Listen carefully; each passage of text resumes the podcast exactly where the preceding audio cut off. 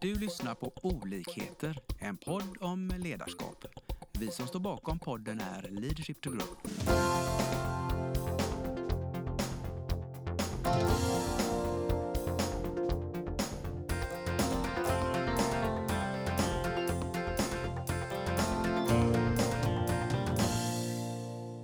Hej och välkomna till det här avsnittet. Idag är det jag, Mats Andersson, som sitter här i studion och jag har med mig en kompis också.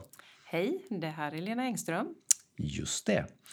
Lena, jag vet att du har en idé om ett samtalsämne. Jag vet att du eh, tycker det är väldigt spännande med olika sådana här typer av personlighetstester, eh, personprofilanalyser och värdet av sådana. Vad, om du skulle utveckla dina tankar lite där, vad är det du tänker? Först vill jag väl säga att det är väl inte bara jag som gillar tester. Det finns väl en anledning att eh, många veckotidningar har med olika regelbundenhet att man ska testa sig hur man är och eh, hur man har det i sin relation. Och, ja, men vi gillar att liksom eh, test, göra tester. Få lite facit alltså på vem jag är som person? Och... Ja, det är väl lite det vi ska reflektera över idag. Är det ett facit eller vad är det? Eh, för att det är väl det som jag kan tycka ibland att vi, vi tar eh, vi tar för mycket på det där eh, resultatet av de här testerna. Och i min värld så finns det ju liksom inget rätt eller fel i en, i en test. Utan eh, man får ett resultat och, och sen börjar jobbet skulle jag vilja säga. Just det. det. När du säger så, så, så kommer jag faktiskt att tänka på när jag själv gick en sån här utbildning. Det är ganska många år sedan nu. Men en av de där bitarna som jag minns väldigt eh, starkt från han som höll i alltihopa, det var han poängterar verkligen att det här är ju ett resultat av någonting som du själv har fyllt i. Det är alltså inget eh, facit svart på vitt. Det är, ingenting, det är inte så som att göra ett test som mäter någonting. Eh, det säger alltså ingenting om en förmåga eller en eh, specifik kunskap. Eller konditionen när man gör ett test ja, men, ja, men precis. Har jag bra kondis eller inte när jag springer på det där jävla bandet? ja. Nej, så, så vad han menar då var att det här ska vara ett eh, diskussionsunderlag. Och utifrån vad personen i fråga då känner igen sig så kan man ta den diskussionen vidare. Hur, vad tänker du när jag Jo för?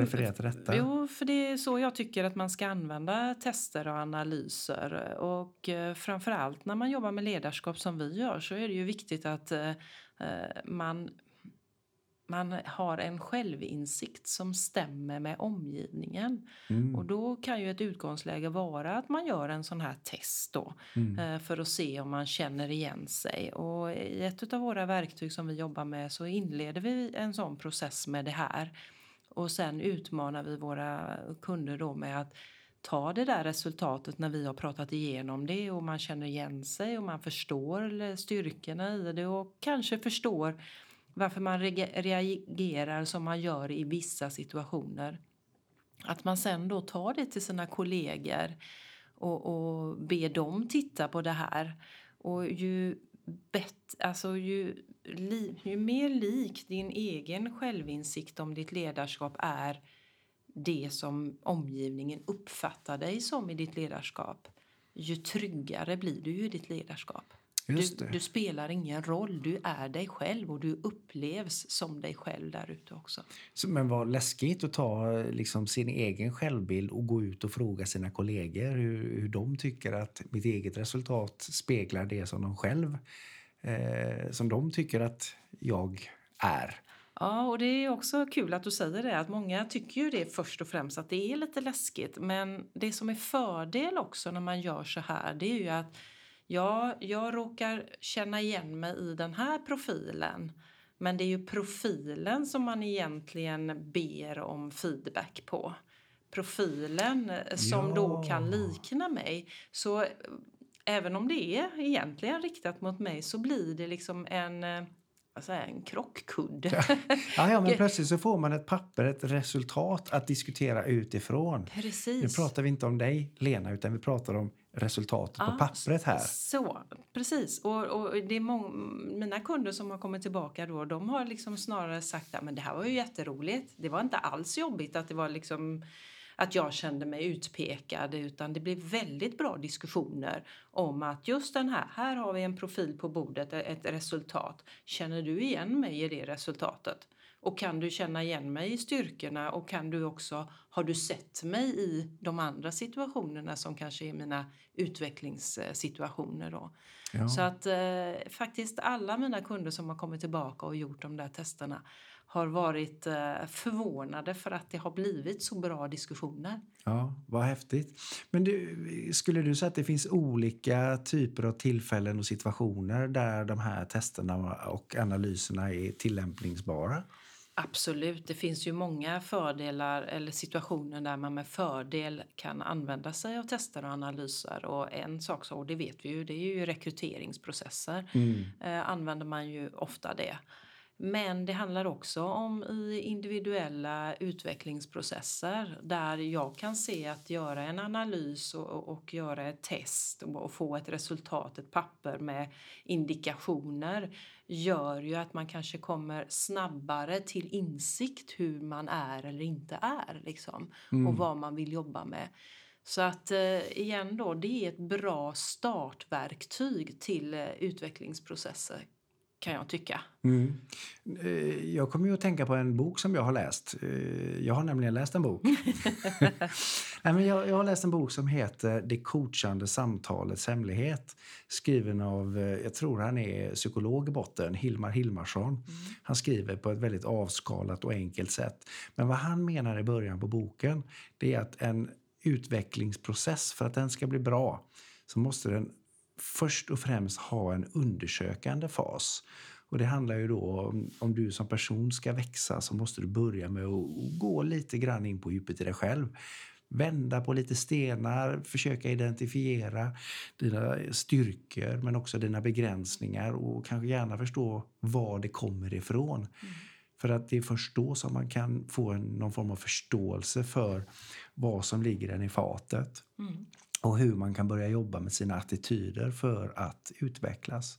Och då låter det som att de här testerna och analyserna så som du pratar om det är ett jättebra sätt att lite snabbare komma till insikter. Precis, det blir, eh, och det är väl det som är testernas eh, innehåll så att säga. Det är ju hur, hur frågorna är ställda och eh, hur, hur, resultaten speglas där. Det finns mm. ju en tanke med de som har jobbat fram testerna. Eh, så att min känsla av det är ju att liksom man kommer snabbare till det här utgångsläget. Mm. Varför är det som det är här och nu? Liksom? Mm. Och det är ju så vi säger i alla utvecklingar. Nu pratar vi om eh, personlig utveckling och, och, så. Men om vi har ett företag som ska gå mot sin vision så för att göra planen mot vi, min visionen så måste man ju först veta på Står jag på planet A eller står jag på planet B? Annars ja, blir det ju det. lite olika i, i planen. För Återigen då konstatera nuläget. Precis. Mm. Ja, ja. Mm. Men sen är det ju också en viktig del eh, som jag tycker man kan använda det i och det är ju när man bygger framgångsrika team. Mm. Eh, också då för att, vi säger ju alltid när vi ska sätta ihop ett team så ska vi ju ha så mycket olikheter som möjligt. Eh, och Många går väl in med den ambitionen men förstår kanske inte då varför det blir så jobbigt sen i, i processen. Eh, och eh, att då ha starka individer som förstår att vi är olika, olika och att vi då jobbar och förstärker våra olikheter men är trygga i det liksom och inte reta sig på våra olikheter. Eh, och där är det väl också, eh, tycker jag, det är ett bra verktyg för att komma igång i det. Mm. Att man kan förstå då om, om man har gjort eh, individanalyser på allihopa i ett lag och man förstår dess olikheter så kan man också förstå varför vissa frågor är jobbigare att hantera än, in, än andra. Då. Ja.